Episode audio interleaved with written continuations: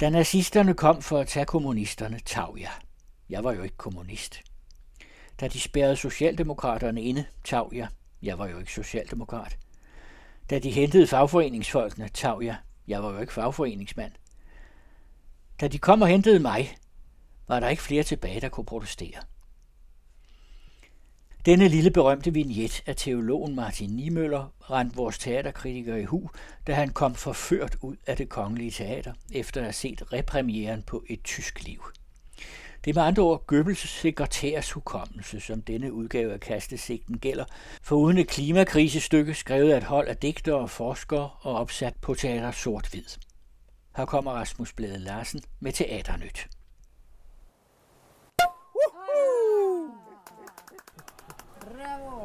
Kastesigten. Kastesigten. Kastesigten. Tervetuloa Kastesigteniin. Kastesigten halser lidt efter begivenhederne i denne sæson. Det har været svært at få både tid og opmønstre flid til at gå i dybden med forestillingerne og få skovlen ordentligt under både tematikker, skuespil og instruktion. Og det er lidt beklageligt, for det er simpelthen ikke lysten, der mangler. Og jeg får da også set det meste på disse breddegrader. Men ja, så har andre livsomstændigheder og Finland fyldt meget, og som lytterne nok ved, er foretagendet her jo et aktivistisk projekt. Vi får ikke løn på den anden radio. Ja, altså medmindre nogen specifikt støtter en programserie, og det er endnu ikke lykkes at få fondsmidler, der kunne støtte rettidig omhu i teaterkritikken. Ev. Men så kommer der heldigvis indimellem en mail fra en af jer, eller et fanbrev. Ja, det dagdrømmer jeg da i hvert fald om.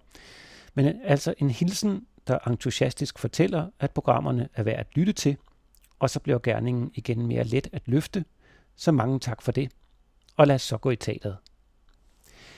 Vi begynder på Det Kongelige, hvor der på den mellemste scene, Mellemgulvet kaldet, for tiden går stykket Et Tysk Liv af Christopher, eller Sir Christopher Hampton, måske kendt blandt lytterne for filmmanuskriptet til kioskbaskeren Farlige Forbindelser tilbage i nitten otteogfirs.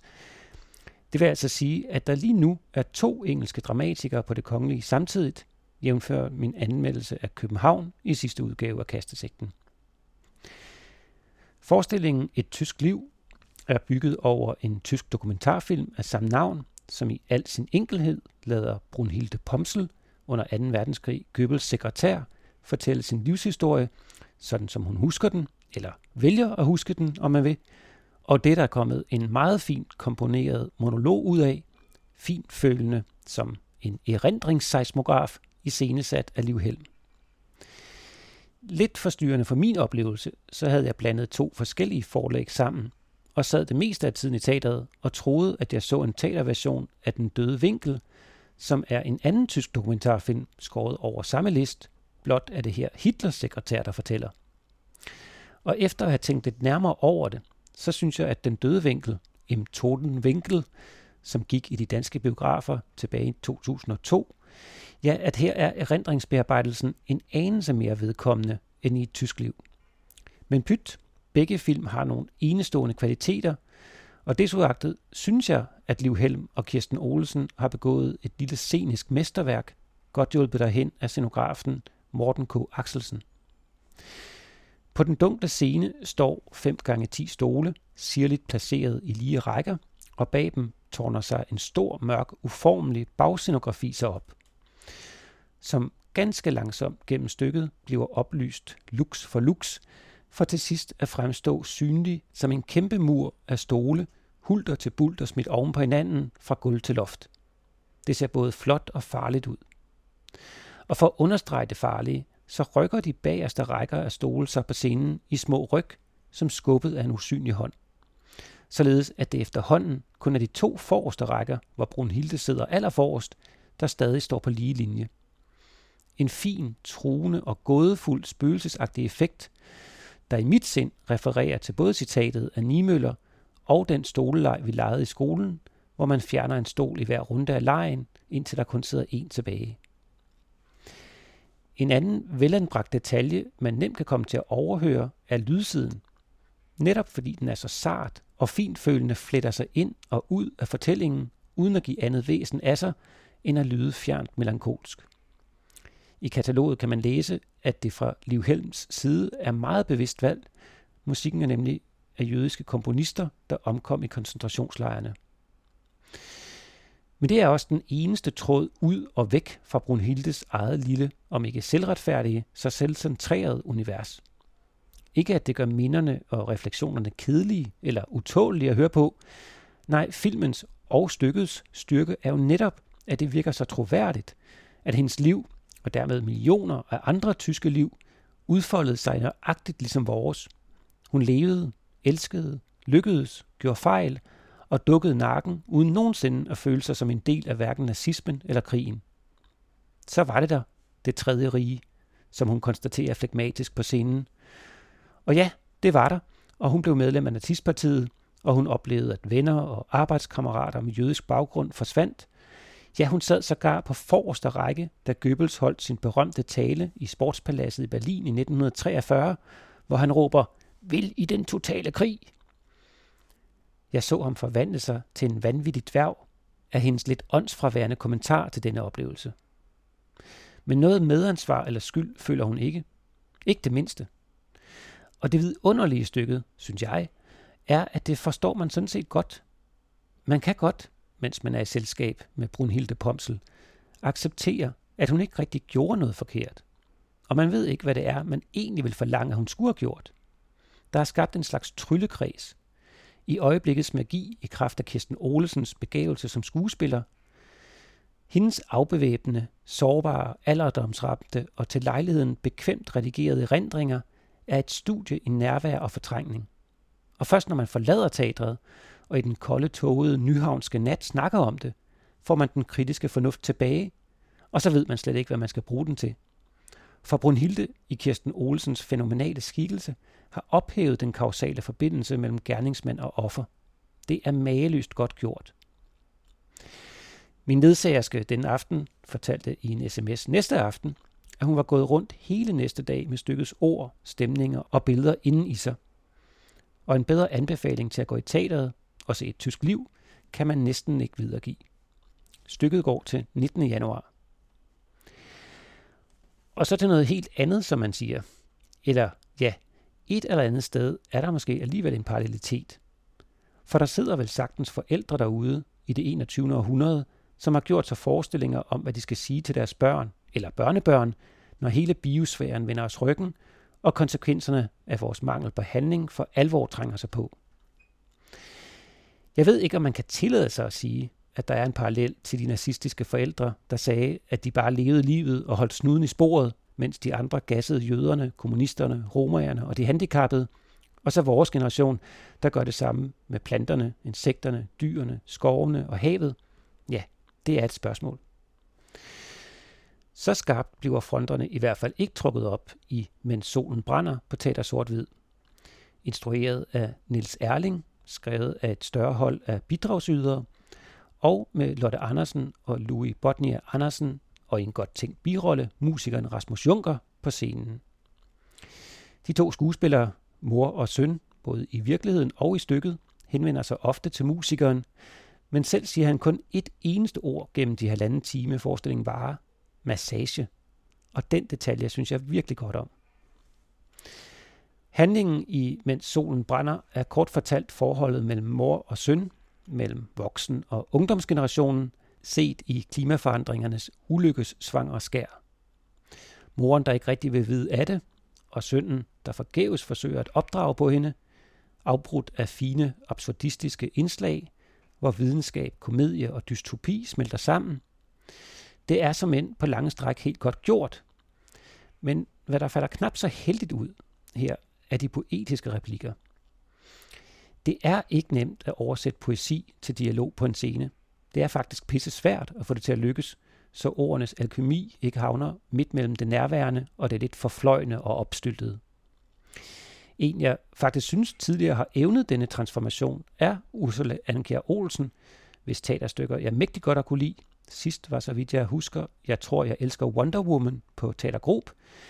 Men selvom hun også er medkrediteret her som bidragsyder, så hjalp det desværre ikke. Replikker som virkeligheden har tabt sit hjerte, eller mine følelser rækker ud i tomrummet, lød bare malplaceret i mine ører. Og det hele taget fungerer stykket langt bedst i den spralske dialog, når sønnen går lidt i flæsket på moren, når dialogen gennem konteksten transcenderer en hverdagstroværdig samtale om klimaforandringerne, altså den, at vi er i et teater og står og sidder sig afmægtige over for den igangværende katastrofe. Og mens solen brænder lykkes ofte med det greb via alle hånde underholdende og tankevækkende dimensioner, og særligt ved, at den intergenerationelle samtale nyder godt af både skuespillet og den finurlige firkantsdynamik mellem mor, søn, musikeren Rasmus Junker og også publikum, som dyrkes, især altså den med Rasmus, med meget fin fornemmelse for virkemidlerne. Scenografien af Lise Marie Birk, såvel som kostymerne, er en underlig hybrid mellem laboratorie og havearbejde, og som lykkes med både at repræsentere Kambriatiden for ca. fem hundrede og halvtreds millioner år siden, Edens have, et postapokalyptisk landskab og et nærmest dantisk sceneunivers med flere niveauer fra elkedlen i helvede over haveniveauet til en vulkan, og som end over den en storskærm, som lejlighedsvis taler til os om eller som det posthumane. Ja, og på den vis spejler scenografien fornemt teksten, der også indeholder mange niveauer, og ej heller skyer en forklaring af kvantemekanikken, som bliver perspektiveret som forskellen mellem tale, der via lydbølger skubber til atomerne omkring os, og derfor er underlagt de, om at så at sige, normale naturlove, og tanker, der via neuroner og elektroner i hjernen foregår på et subatomart niveau, og derfor er underlagt de kvantemekaniske love. Forklaret, mens Louis slubrer de der blandt unge studerende populære minutnudler i sig. Det er godt instrueret og tankevækkende, og tilbyder en spejs synkronitet, i hvert fald i min tankeverden, til det i sidste kastesigten nævnte møde mellem Popper og Wittgenstein, hvor sidstnævnte jo netop kom fra en forelæsning om forskellen mellem tanker og tale. Men hvordan pokker det egentlig berører klimakollapset omkring os, ja, den sammenhæng undslipper og forbliver en gåde for mig. Tilbage sidder man så, godt underholdt med lidt udvidet kendskab til de tektoniske plader og kvantefysik, og spørger sig selv, hvad ville stykket egentlig mig? Var der et budskab at gå hjem med? Var det, at vi er fortabte? Var det, at vi skal bekæmpe pessimismen med kærlighed?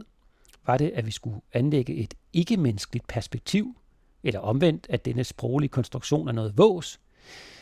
Jeg er med på, at mor og søn hver især repræsenterede en slags overlevelsesinstinkt, og at man ikke behøver at få serveret et facit, hvor teksten går op i en højere enhed. Men alligevel, alvoren taget betragtning, og når vi trods alle forskelle alle sammen ved, at hele vores civilisation skal undergå en radikal transformation, ja, så føles det bare lidt for feel-good melodramatisk til denne signaturs smagsløg, at slutte stykket med, at mor og søn holder hinanden i hånden, mens de deler sårbare barndomsminder. Jeg mener, hvor efterlader det os? Altså ikke som os i sort-hvids teater, men os alle sammen på kloden. Hvis en forestilling, der selv postulerer at ville noget med vores virkelige virkelighed, ikke byder ind med noget lidt mere hjælpsomt. Ja, der er heldigvis en masse og en masse meget forskelligartede klimateater på scenerne for tiden. Stykker, der forsøger at tage favntag med den bizarre virkelighed, at vi ser fodbold, mens skibet går ned. Men der svæver denne allestedsnærværende skygge i teaterhusene, at det bare forbliver bla bla bla. Hvorom alting er, her ævler jeg om handling i et teaterprogram. Hmm. Og der er en god dynamik mellem mor og søn, imens solen brænder.